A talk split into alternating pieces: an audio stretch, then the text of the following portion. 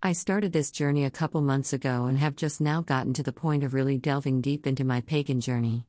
I have been trying to find a good place to start, podcasts to listen to, books to read, stone slash gems to get, a journal to jot all my notes into and look at later on. Asatru Holidays, the Asatru Community, Tumblr.com. In my beginning research, I came across a blog named Round the Cauldron by Megan Black. She has been the only one that claimed to want to help in people's journey into paganism and actually helped me get started. It all started with a simple email requesting a beginner's guide into the path of paganism. She suggested a book called Paganism for Beginners The Complete Guide to Nature Based Spirituality for Every New Seeker by Althaea Sebastiani. I found it on Amazon. Click links to get to the book and to the author's profile on Amazon. This book is free on Unlimited and has an audiobook version too, which is what I started with, then got the physical copy to add to my book collection. This book helped me figure out where my affinity lies within the pagan community, and I found it super helpful with how she broke down the various different chapters of paganism. This journey has helped me find my spiritual connection again, and it feel like I am on the right path for the first time in a long time. This is a journey I am doing all on my own and for myself. I'm not expecting anyone else to follow my path. This is all just for me and it feels so good. I am not a religious person, so organized religion has never been my thing. I tried it, wrote up my journey into that in a previous blog, and it's just not for me. But I do believe in spirituality, more specifically, universal spirituality, which isn't based around organized religion. My pagan affinity I am drawn to is heathenry, more specifically Asatru, Norse pagan. I am also a eclectic, solitaire pagan. Next, I have started getting back into my astrological side of things.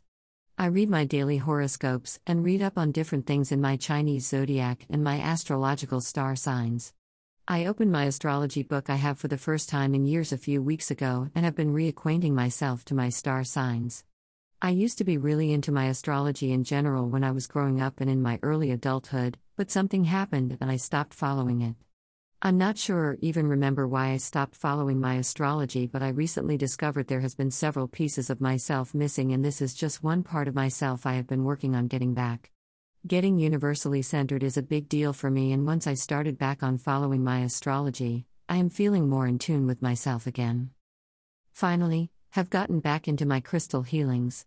I bought a decent starter kit off of Amazon, because where I live, there isn't really a crystal shop or holistic healing place to go to that isn't based around yoga. I want to find a good crystal shop that's all about divinity and spiritual healing and guidance. There used to be a place I went to in my early adulthood back in 1996 97, when I was living in South Dakota. I don't think the shop exists anymore, I am looking for a place like that again. This place had a medium in it and they cleansed my aura and healed my spirit. I don't talk about this healing very often, because people look at me funny when I do, but this healing saved me. It helped me heal deep wounds that I never thought I would be able to heal. This is what I am looking for again. There has been so much toxic energies over the years that have surrounded me and contaminated my aura and soul. I have always tried to keep the toxicity to a minimum, but there is only so much journaling and crafting you can do to combat the negative energies in your life. The starter crystal set I bought off of Amazon is a healing crystal set. I bought this one because it specifically had the white sage in it, which is something I wanted to cleanse my house and self. But the set itself is a chakra crystals box of standard healing crystals.